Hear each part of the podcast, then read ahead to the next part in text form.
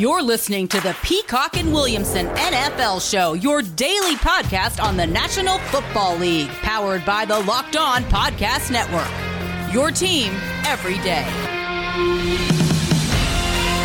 Welcome to the Peacock and Williamson NFL Show Monday edition, breaking down everything we saw in Week 10. Today's episode is brought to you by BuildBar. Go to BuildBar.com, use promo code LOCKEDON to get 20% off your next order. At BD Peacock on Twitter is where you can find me. At Williamson NFL is where you can find Matt Williamson. It was a fun Sunday of football, Matt. I want to start backwards and work with Sunday Night Football. And it was one of our picks. You had the Ravens. You liked them big over the Patriots and the Pats in that weather. That was a wild game, and the Ravens just could not get anything going. No, they couldn't. And it's kind of a microcosm of my weekend. My actual betting that I put money on and my own money, my hard-earned podcast money did not go well. My fantasy team did not go well. Any predictions this week for me are making me a little angry, including this one. And I'm going to take it out on the Ravens. I mean, I think that this was, if I had a lock of the week, this would have been in the conversation. I thought they were going to blow the doors off the Patriots. I thought they'd make them look slow, that the Ravens would rebound in a big way. Lamar would be sharper. And it got a little better as the game went on. And yes, I know a lot of people are like, did you watch the weather? But don't you think that weather would hurt the Ravens less than most? It wasn't like it was a slow track all of a sudden. They weren't playing in mud and got slowed down. It still favored their style of game, as well as the Patriots. I'll admit that too. I mean, they very much are a run-first team as much as anyone in the league. And Damian Harris is a really good player, and Burkhead was a big contributor, and I thought Cam played well, and obviously Belichick can't be taken lightly. But Lamar is not the effective playmaker he was a year ago. I don't understand why Dobbins doesn't get 75% of the carries. Oh. The receivers are not helping Jackson at all. They just don't get open with typical route, separations and traditional routes. The O-line has become a liability where it was a strength last year. And obviously the run defense was a problem last night. I only needed 4.5 points from J.K. Dobbins to win one of my fantasy leagues, and my opponent was done. And I thought, well, this is going to be in the bag. And then even at the end of the game on that last drive, Dobbins dropped the very last play of the game that would have put me over. I think he ended up with like 2.5 points. But, yeah, not utilized at all. He's on the field a lot. And I feel like with the way they're built, I feel like there's a lot more potential for running backs to get receptions in the Ravens offense. And it tends to be, instead of a check down, it's all on Lamar Jackson to wait for the play to break down and then run, instead of just like, okay, let's get it out to our guy, let him make the play, and let's run an efficient offense and march down the field. And so the late in the play stuff is amazing, and the things that Lamar Jackson can do, but I want to see more efficiency. I want to see the ball come out quicker, and I want to see it, just check it down to your running backs a little bit and get that momentum going for your passing game and really just the entire passing game. And you're right, the receivers aren't helping him out either and not getting open early in routes, and it was definitely a lot sloppier in that weather too, which made that even worse. And so it just became Lamar running around with the chicken, like a chicken with his head cut off, trying to make a play at the end of that game. And I think that the Ravens probably would be favored because how they run the ball in bad weather games, except the Patriots might be one of the few teams that this helped, maybe even more. Yeah, and that's definitely a factor without question. If they were playing a high-flying pass-only team, it probably would have gone differently. But I like your point about the running backs. I even want to take it a step further in that even more than just dumping it off when things don't go wrong, I would like them to make Dobbins a primary receiver from time to time, not McCaffrey and Kamara, but a touch of that. Yeah. Easy throws on first downs, get to second and four, get a good guy in space with basic route combinations. He doesn't have to split out wide and run slant and goes and, a wide receiver route tree, but get him involved as a receiver, easy completions for Lamar, and get a good player in space. And also, and the Patriots have mastered this over the years. It's an underreported thing about Belichick. The way the teams are rushing Lamar isn't allowing him as much space as he used to have either. You know, It's more contained. Bodies. He's pinballing off bodies back there, and then nothing's to script. And he makes an amazing play and picks up 6 yards. And it's like, okay, that's great, but it's only 6 yards. Right, yeah. Yeah, it looks like, he ran 40 yards to get 6 yards on a play when you could just dump it off and get those 6 yards as well in a lot of cases. So, it's the Ravens still, we thought maybe they were getting there. They still haven't found that gear that I think they will have at some point this season, but it's still not what we saw last year out of the Baltimore Ravens. So still wait and see there for me with that team. Yeah, it's not going. They have issues. We got to keep it moving. We got a lot of games to get to here. Let's finish up some of the picks we made this weekend. And again, we are the model of consistency, Matt. We hit 3 of our 6 games. One that we did hit pretty easily was your pick of the Buccaneers, giving up only 5 points against the Panthers, winning 46-23. This game started sort of tight, and I give the Panthers credit. They are a plucky bunch. You know, they try hard. I mean, they play hard, and they're going the right direction. But Tampa took this game over in a big way and basically throttled them out. I felt like they could have put 60 on them if they hit. So we're so inclined in that second half. Teddy Bridgewater hurt in that game, and we got to see another quarterback in there, which obviously is not a great thing for the Panthers going forward. But I'm with you. Just, this was a team that was outmatched. Too much talent on that Buccaneers team, finding ways to get the ball to all of their different receivers. I think adding Antonio Brown to the mix made it a little bit more difficult for things to gel there, but then you can see also what happens when it does gel, and it's going to be a scary group. Ronald Jones. Yeah. The backfield is weird in Tampa because you never know who's going to be the one that leads it, and in this one it was Ronald Jones, the 98-yarder, and he still had 100 yards besides that on his 23 carries. So a big day for Ronald Jones out of the backfield. The defense still needs a lot of work, even though they spent all their draft picks on that side of the ball in Carolina. And now it's P.J. Walker season for at least a short time. We'll see what the long-term prognosis is for Teddy Bridgewater's injury. Yeah, that's something to monitor. I'd imagine McCaffrey's back soon. But, I mean, Tampa racked up 544 yards of offense in this game and probably could have done a lot more. So there's a lot of work to still be done with Carolina's roster. 8 targets for Antonio Brown, 11 for Mike Evans, Chris Godwin, 6 targets. Is Godwin going to be the big loser with the addition of Antonio Brown? I don't know. Evans sure looked good and sure looks healthy, and especially near the goal line. I don't know. I mean, this is one of my many, many fantasy dilemmas. I own Godwin and Brown as well as some other receivers and never play the right ones and don't know what to do. And I'm just, losing my marbles a little bit over the whole situation. That can happen. That can definitely happen. Going back to our picks, Chargers, the Dolphins, man, the Dolphins are for real. Well, I mean, look, the Chargers on a team with a lot of wins. The Chargers plus 2.5 there. Dolphins won by plenty, 29-21. Tua, I like what I see from Tua. They're not leaning on him completely, but this team is just playing a very winning brand of football, top to bottom. Yeah, I mean, they block a punt on the opening drive, immediately handed off for the plunge, and they're off and running in very Miami-like fashion. Yeah, and it was funny because special teams.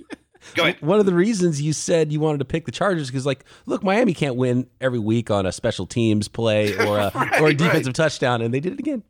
And they did it again, and they're extremely well coached, and I think Flores is absolutely right at the top of the line. You know, Tomlin's probably in that conversation. I think Gruden's in that conversation. Coach of the year, and it really, really been impressive. The Chargers coaching staff is not in that conversation. And we didn't really even play up the biggest angle in this game, which was the 2 rookie quarterbacks, 5 and 6 overall in the draft, Justin Herbert versus Tua Tagovailoa. And I think they both played pretty well in this game. Not Herbert's best game, but I think his stat line looks worse than how he played. I was impressed with both young quarterbacks, even though they didn't light up the scoreboard. Yeah, and I really like how they're bringing Tua along. He has some downs. He has some ups. He's not – his highlight reel doesn't look like Herbert's, but he's – it's how you bring a young quarterback along, and they're doing a great job with the whole program. Herbert's been asked to do too much, frankly, and – we'll see. I mean, their running back situation's crazy there too, and I can't wait to see Eckler there. But will they even bring him back at this point? Who knows? Interesting team for the next coach. The Seattle Seahawks. What to make of the Seattle Seahawks right now, Matt? They've lost what, three of four now. They lost to the Cardinals, beat the Niners, back-to-back games they've lost against the Bills. And the Rams only put up 16 points here against the Rams, which is their lowest output offensively on the season. I loved what I saw from Jalen Ramsey against DK Metcalf in this game, and it was those Rams coming out on top 23-16. Now there's a three-way tie for first place in the NFC West. Yeah, they're both 6-3. I think the Rams are very legit. And again, boy, McVay should be in the coach of the year conversation too. I didn't mention him a minute ago. Getting an awful lot out of this team, schematically doing a lot of impressive things. Ramsey, you mentioned, it just basically eliminated Metcalf. I didn't feel like they had any fear of Seattle's running game. They're on their fourth running back or something like that, and they're a pass-first team and by a wide margin now to begin with. And I'm not making excuses for Russell Wilson, who's as great as ever, but is starting to fall in the MVP conversation. Mm-hmm. But he had two more interceptions, which has been a trend for him over the last couple of weeks that has not been the trend through his whole career. But he's getting very little help. I mean, one of the worst defenses in the league, dreadful running game. If Metcalf happens to get taken away by a stud corner, it doesn't leave him anything. I mean, Lockett's great, but you're not going to beat the Rams just with Wilson and Lockett against the Rams, Well, and he was sacked 6 times, by the way. Right, yeah, and that's that's a rarity for him because he's so good at escaping and making big plays late in the down. But the last time Metcalf was taken away, when they put somebody over the top and had Patrick Peterson on him, Tyler Lockett went for 15 catches and 200 yards against the Cardinals. Yeah, but they still lost that game, too. But in this game, they didn't have the huge output elsewhere when DK Metcalf wasn't making big plays. So very interesting there, and I think that's what we're going to see with teams is, not everybody has a Jalen Ramsey or a Patrick Peterson, but you can put a guy on Metcalf, try to press him and slow him down as much as you can and bother him and have somebody else over the top and try to take that away. That's probably the first thing I would do right now if I'm a defensive coordinator. By the way, you mentioned McVay. I want to shout out Brandon Staley, the defensive coordinator for the Rams, who I don't know if McVay will win coach of the year, but I think assistant coach of the year right now, my vote is for Brandon Staley. I certainly raised an eyebrow when they moved on from Phillips, who's one of the best, defensive coaches in history, really. But it seemed like the right move. I'm sure some new blood in there has, got to ears a little differently. They're playing a lot of unique defenses. I know he'll never win it, and he's not even the best defensive player on his team. But Jalen Ramsey is a defensive player of the year type of performance and talent to me as well. You held the Seahawks to 16 points. I mean, I'm not sure what else you need to know. More on the MVP conversation, because you bring up an interesting point about Russell Wilson, and we'll talk about that maybe in the Stock Up, Stock Down on Wednesday's show, or maybe some questions about it on Tuesday. By the way, hit me at BD Peacock. Matt is at Williamson NFL for tomorrow's 2-minute warning show, where we use your questions covering every division in the NFL. We're going to cover the rest of the divisions in the NFL from Sunday's games coming up right now on Peacock and Williamson. I was 2 of 3 on my picks, Matt, Sunday, and my loss was that Seahawks game. Bills barely covered over the Cardinals. The play of the weekend, though, I got 2.5 on the Bills, which is why a 32-30 win by Arizona still got me that half-point victory. Barely. I thought for sure I lost it. I was like, I can't remember how many points I had. I was like, okay, 2.5. That's a big win for me. But, man, we've got to talk about the Hail Murray, as they're calling it. First of all, the escapability from Murray to be able to get away from that sack, keep the play alive, running away from his arm side of the field and throwing a 50-yard bomb in a perfect place for DeAndre Hopkins, who's got the strongest hands in the NFL, to go up and pluck that down from 3 defenders. An amazing play, an amazing ending there for the Cardinals to knock off the Bills. Yeah, amazing. I mean, absolutely amazing. We mentioned MVP talk last segment. Mm-hmm. Josh Allen was in that conversation early in the year. I think Kyler's name's going to start to get mentioned. I mean, there's exceeding expectations, and a lot of it's on him and Hopkins. I felt like this game was, if they play it 10 times, it's going to be 5-5. If they play it 100 times, it'll be 50-50. Like, it just back and forth. There were times where neither one of them played particularly well. But we mentioned DK Metcalf in the last segment, too. Him chasing down the interception, the pick six, like a week or two ago, to me was the play of the week until this one.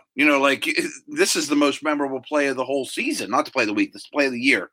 And it was what's even lost is it was pretty magnificent Allen to Diggs on what looked like the game winner 30 seconds before this happened, and no one even remembers that. I had to go back and watch the end of that game because I was watching the wrong game because Twitter was going crazy. I was like, oh, man, I got to watch this garbage 49ers-Saints ending right now and take notes on that because I covered the 49ers. I wanted to see the end of that game because people were going nuts because, the Bills had that thing won. And then in miraculous fashion, the Cardinals come back to win it. A couple of really good teams. I've even seen some people say, hey, maybe even this is a dark horse Super Bowl matchup with the Bills and the Cardinals. I wouldn't go that far, but I like what I see from both of these teams. And I think it's pretty clear with both of these teams that they're going to be in it in the end. Whether or not they're able to take down the big dogs in January, we'll see. But yeah, the Cardinals is that third team that's tied for first now in the NFC West. Yeah, and I'd be shocked if all three don't end up in the postseason. Cardinals have some very impressive momentum.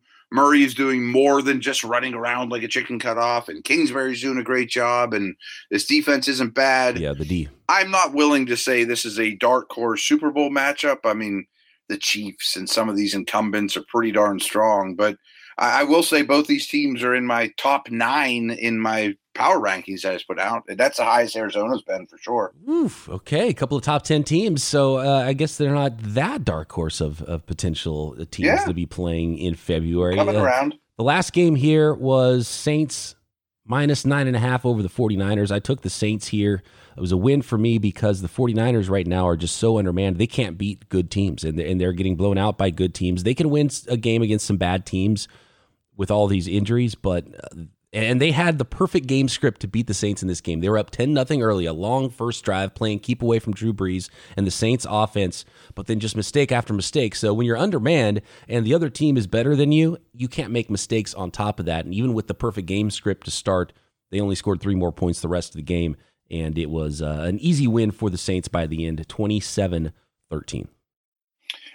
See if this is a correlation you kind of see with this team right now. Like, sometimes you watch college basketball and Duke or Kansas or NC or some awesome team that has 5 stars everywhere really get down in the first half to a much lesser program that's really well coached, and this is their Super Bowl, but you just can't play 60 minutes. You know what I mean? Like, we just don't have the talent to stick around. Like, I always use the analogy, like, if LeBron and I had a 3-point shooting contest and it was the first one to hit 3, I might win it 1 in 100 times. If it's the first one to hit 300, I'll never, ever, ever win in 100 years. You know what I mean? Like, just the talent eventually comes to the surface as the game goes on. No, that's perfect. It's like North Carolina versus North Carolina A&T, and maybe A&T does have that one pro prospect on their roster, and they go up early, but they're just undermanned down the stretch. Great game plan. And the powerhouse team comes through and wins it, and that's kind of what happened here. And even with Breeze going out, I mean, it couldn't have gone better for the 49ers to have Jameis Winston in there at quarterback and Taysom Hill. And by the way, I don't know how long Breeze is going to be out with that rib injury, and I think maybe there's some potential for Winston to win some games and make some big throws, although he did try to throw it to the other team despite his LASIK eye surgery. I was wondering how much that LASIK was going to make a difference for Jameis Winston, but he threw one between the numbers of Jimmy Ward. He could not make the interception, but Taysom Hill is not a quarterback. Like, I don't know why they're trying to force that upon us that he's going to be some full-time quarterback, and I think it's telling that when Breeze went out, it wasn't Taysom Hill at quarterback. It was Taysom Hill doing a little bit more gadget stuff, but it was the other true quarterback on the roster is Jameis Winston. I think that's clear. Part of me really hopes, and this sounds mean, but that Breeze misses a couple games because I would love to see Winston do his Bridgewater impersonation from last year, and they couldn't be any more different stylistically. But I've always kind of been a Winston believer and thought he's got a little bit of the short end of the stick. I would love to see him for a few games as a true quarterback starter on a good team like this. And get Taysom Hill out of the way. You're 100% right. I mean, he's Steve Young. He's not even close to Steve Young. I mean, like, it's laughable. I mean, I said this last week that during the Saints game, they announced Taysom Hill misses quarterback meetings for the first portion of them so he can be in special teams meetings. I'm like, he's not a quarterback. Yeah, well, that's or he wouldn't be in special teams meetings over quarterback meetings. Last note on this one, and we got to move on, I know, but your Niners held them to 237 yards and only 4.2 yards per play, which is really, really good.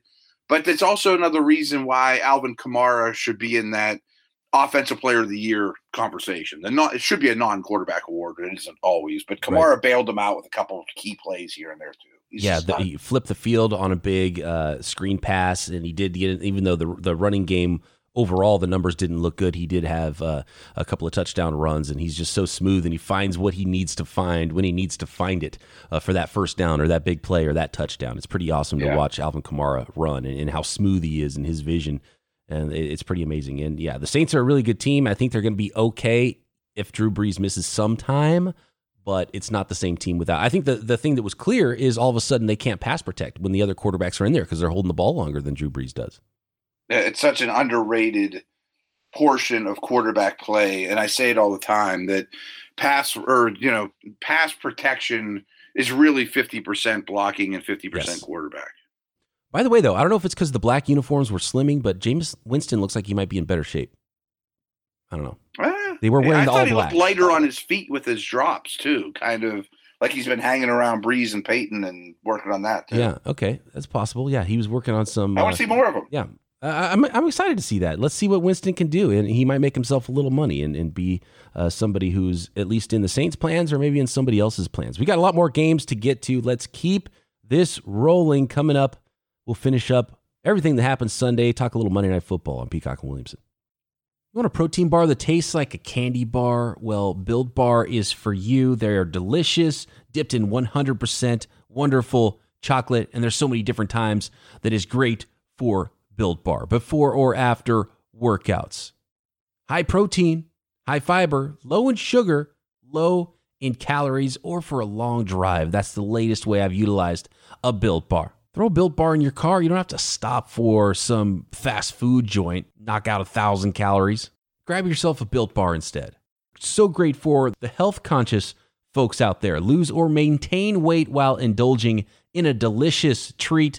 And Built Bars are low in calorie, Built Bars are low in sugar, but they're high in protein and high in fiber, even great for a keto diet. A ton of flavors, the 12 original flavors, 6 brand new flavors, the new cookies and cream, 17 grams of protein, only 130 calories, and 4 grams of sugar. My favorite, even more protein in the peanut butter flavor, 19 grams of protein, 180 calories, and only 5 grams of sugar and 5 grams of net carbs. So go to BuiltBar.com, use promo code LOCKEDON, you'll get 20% off your next order, promo code LOCKEDON for 20% off at BuiltBar.com. Another bad weather game, the Browns in this one with high winds, and man, it looked miserable for a few fans that were in the seats there in Cleveland. 10-7, the Browns beat the Texans, but that number was 3.5, so those folks who bet on the Texans, even though they only scored 7 points, they did cover that number. Yeah, I was one of those, and... there's a lot of bad weather games. We talked about Sunday Nighter. This one actually got delayed, but it also played into a returning Chubb as well as Hunt's hands. Both those guys went for over 100 yards. Mayfield only had to throw for 132. Myles Garrett was a stud. That's just the Brown script. Like if I told you those things before, I don't care who they're playing. They're going to be in it or win it. And again, I don't want to kill teams too much like I did Baltimore because of the weather, but Houston's just a bad team. I kind of used to excuse them away as they're the best bad team. No, they're bad. I mean, it's all Deshaun Watson and like nothing else. Right. And in a game like this, Watson now throwing for 163 yards. You've got no chance unless you keep the Browns to a field goal. And, all it took was one long Nick Chubb run, and he looked good coming back in his first action. Yes. You know what's crazy, and I don't have the stats in front of me anymore, but I saw the numbers. Kareem Hunt has better numbers when Nick Chubb is there than when Nick Chubb was out. Yeah, isn't that strange? True. And they both had exactly 19 carries. Chubb went for 126 in the long touchdown. Kareem Hunt, 104 yards, both over 5.5 yards per carry. That's a crazy 1-2 tandem, and built for that sort of weather in that game for the Browns. Yeah, I mean, it's built for that town and that quarterback, which is smart. Let's go to Detroit, where the Lions held on despite a late surge, 17 fourth quarter points from Washington to win this one 30-27. Washington now 2-7, the Lions 4-5. I think we need to talk about that quarter or running back too. DeAndre Swift is stepping up. Patricia's finally trusting him, feeding him, whatever you want to say. He is an impact guy in both the run and pass game, exactly what the Lions, I imagine, envisioned when they drafted him. But in typical Lions fashion, they almost gave this one away. And I will say Washington's like a real team now, you know, with Alex Smith. I mean, he throws for 390 yards. McLaurin's a stud. They have a defensive line. They're not going anywhere, but they're a real team now. They're not allowed. No, I like the way you put that. They're a real football team. They're, you know, they're not a good one, but they're a normal football team that can play games in a normal fashion right now in Washington. Don't get laughed at. Yeah. Yeah. A couple touchdowns from Antonio Gibson there. DeAndre Swift, I think, was a big story. I think Matthew Stafford, the way he's used and no Galladay there, just spread the ball around efficient. He's looking like Drew Brees out there in this game with the way they were utilizing him. And he hit, 12 different receivers. It wasn't big play after big play. Marvin Jones got most of the targets, but targeting the running backs out of the backfield, too. DeAndre Swift going for 5 catches and 68 and a touchdown through the air. So, I like seeing that efficiency from the offense in Detroit. I agree. And I give Washington credit. They held the ball a long time. They came back. They are playing hard. But the Lions are the more talented team, got the win. And they're still in it. You know, it's slightly, they're 4-5, and there's a lot of teams in the NFC I think are better than them, but big win.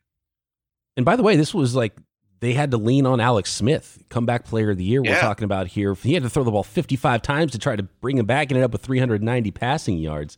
Did not have a passing touchdown, though, which is maybe why they fell a little bit short there, because they still weren't able to put up enough big plays to come all the way back. But Alex Smith, pretty amazing story. And again, him having a few games under his belt now, I think adds to what we're looking at with a normal team. He's not, the first game out, he was just checking it down. It's like, hopefully this guy doesn't get hurt again. They were tiptoeing around on offense. And now I think they can realize, okay, we can just play normal football.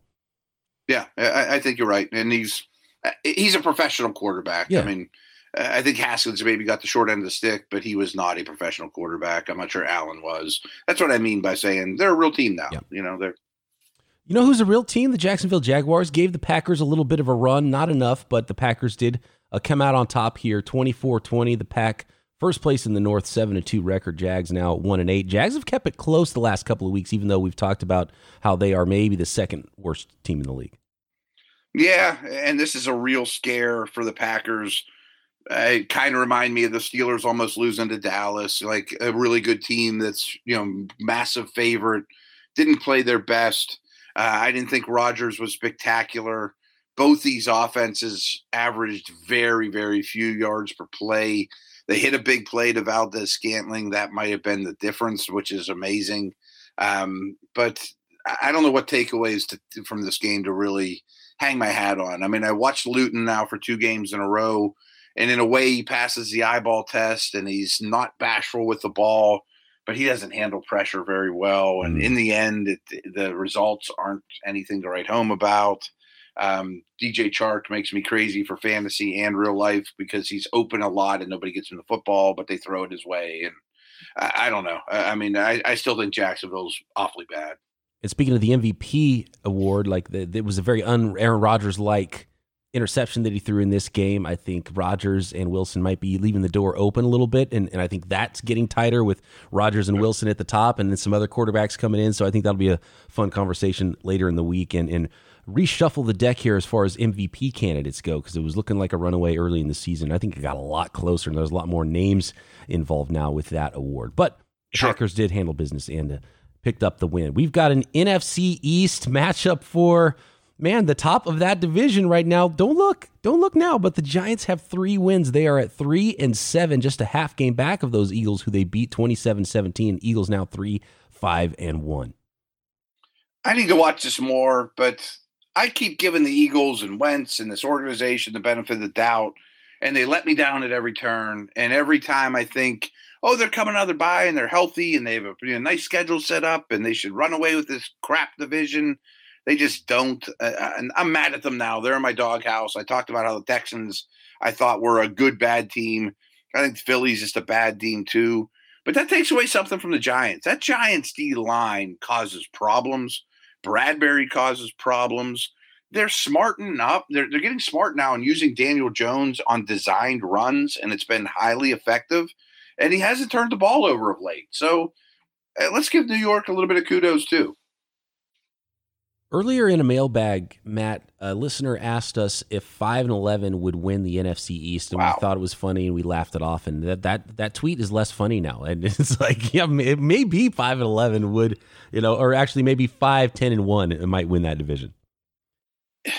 That does sound funny, but if these teams never win outside the division, which rarely happens, and they all basically split within the division and cannibalize one another, or you know, just beat up on Dallas and, you know, go 3-3, 4-2 in the division, the top three teams. Maybe. I mean, I think that's a little low, but can any of these teams get to 7 wins? It would be difficult. They would have to go on a hell of a run, any of those teams, to get even close to 500. Yeah, it's pretty amazing. I can't remember a time like this. I think there was one division winner who was 7-9. When was that? Like, Seattle won it, I think, one year. Yeah. And New Orleans went there, and Lynch had one of his beast mode runs, and I think they won at home. Right. Okay. Yeah, that was the season. Yeah. Amazing. Yeah, this is going to be like 6 wins. Over under for sure 6. Like at the highest, I think right now, I would be comfortable. Yeah, 6, maybe 6.5 with that tie. Right. We've got the Raiders who beat down the Broncos 37-12. There's a lot of bad teams in the NFL right now. Like half the league has only 3 wins. It's really wild. This is very turning into a very have and have not type of season for teams in the NFL. The Raiders 6-3, Broncos 3-6, and we saw bad Drew Lock again. And just when you think there's a little glimmer of hope, he has a bad game, and it's like I don't know if we can expect a lot from Drew Lock. I don't like the trend that I'm seeing. You can't be that volatile at quarterback. No, I mean, 4 picks, put the ball in harm's way a lot, aggressive, but very Winston-like in that way, and I don't mean that as any kind of compliment. I thought Josh Jacobs was the star of the show, as was Vegas's offensive line, which is playing a lot of backups and replacement guys, but they controlled the flow. I think Gruden's doing a really, really good job with the Raiders. I'm starting to buy into them as a pretty darn good team, even though their defense is far from convincing to me. But there's a lot wrong with Denver right now. I mean, I think coaching needs to be assessed. Quarterback needs to be assessed. GM needs to be assessed. Mm-hmm. It's not good right now. Well, you can't allow John Elway to pick another quarterback if Locke turns out to be a huge miss, right? Can't. You know, right. I mean, I don't know. And I feel like they should almost gut the thing, but there are some nice picks he's made, but not at the quarterback position. I love the receivers and guys he surrounded him with, but man, I mean, it almost seems like we're being too hard on Locke. He's a second-round pick. Yeah, he's not the second pick in the draft. You know, no one was losing their mind to get trade up to get this guy.